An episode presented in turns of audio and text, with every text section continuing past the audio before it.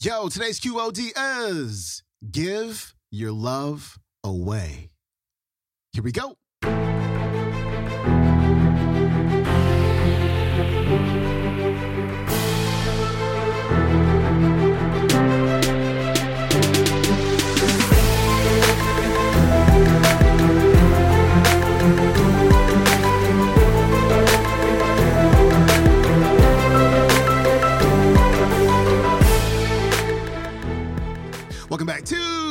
The Quote of the Day Show. I'm your host, Sean Croxton of SeanCroxton.com. We've got Leo Buscaglia back on the show today, and he's going to share a couple stories about giving your love away. I'm reading a book right now called The Ten Commandments of Making Money. Um, the author is a rabbi. And what I learned a couple days ago is that the Hebrew word for love also means to give. And so your love is just to be given away. You know, as Leo says here, say hello to more people, give better hugs, be excited when you see your friends and your family and really, really see people. So we've all got love. It's our job, it's our duty to give that thing away. Leo Buscaglia coming up. Anyway, tonight I'd like to talk to you about uh, something that means so much to me, as all of you know, and that is giving your love away. Uh, I, I really don't know why we're hoarding it. Look at the amount of love in this audience. If you all were dedicated to giving it away, we could change the face of the earth. I'm sure of it. There's no question about it. Such powerful energy is yours. And, and you know, but love is just a wonderful idea until it's acted upon, until it's actually something that happens between you and me. Otherwise, it's just some nebulous force that has no power. There's a wonderful story about a young man that went to study with a great teacher. And he asked this great teacher, he said, I would like to know the difference between heaven and hell. And the great teacher said, Well, this is very easy. He said, um, Hell is a place where there is an enormous banquet with all the most exquisite things to eat. But all the people there are starving to death and miserable. Because you see, they have to use four foot long forks to get the food to their mouth. And they're all starving to death. And this young man said, Good grief, uh, well, tell us about heaven. And he said, Well, heaven is the same thing. It's an enormous banquet table with every kind of conceivable food you can dream of. And there too, they have to eat with four foot forks. But everyone is delighted and well fed and happy and joyous because you see, they use their forks to feed each other.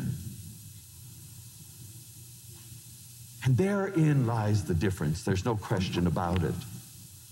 There's so many ways, simple little ways of giving your love away. Uh, you know, things like little human affirmations that you may not even think about, little thoughtful acts and common courtesies. You know, one of the most incredible stories I ever heard was a young lady. Uh, some of you may have seen a show that I did many years ago called Love Class. And in it, there's a beautiful young girl who is in a wheelchair, and she has cerebral palsy, quadriplegic, all of her limbs are involved. But she has this incredible, stunning mind. In fact, she is presently working at USC on her doctorate in her final year. And uh, when she was in high school, you know, no one sort of paid her much attention. Um, she was brilliant, she was intelligent, but no one ever really called attention to her or affirmed her being in a real positive sense.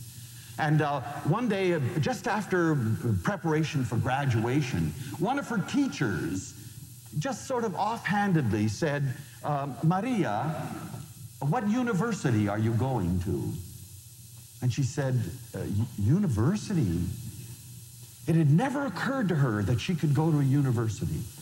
And she thought about it and she said, You know, if he thinks I can, maybe I can. And she went home that night and she said, Mama, I'm going to university. Her mother said, Maria, you must be crazy. How can you go to a university? You can't even walk. You can't barely move. You can't go to a university. You'd have to be able to drive. She said, Then I'm going to learn how to drive.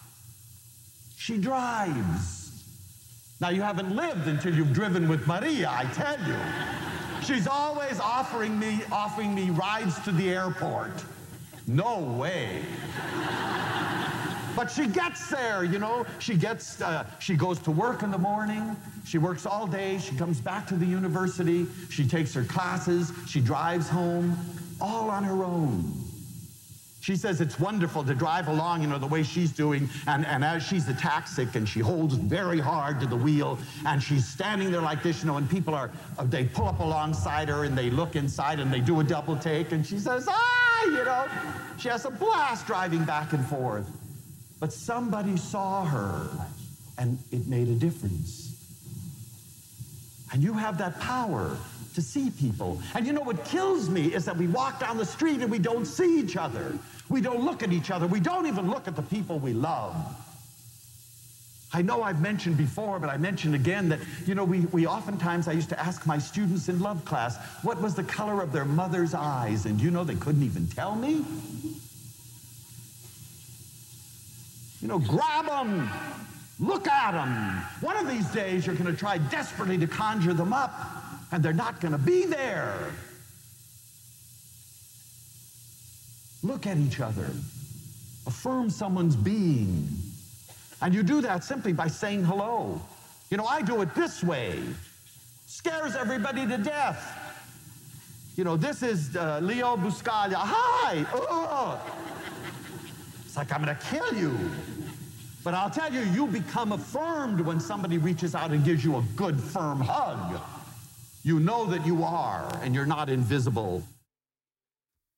That was Leo Buscaglia. His website is leobuscaglia.org. You can find today's talk on the YouTube. It is called Give Love, Leo Buscaglia in Niagara Falls. All right, my friend, please follow me over on the Instagram at Sean Croxton, and I will see you tomorrow. Who we got tomorrow? We have got, oh, Lisa Nichols is on the show tomorrow. See you then. Peace.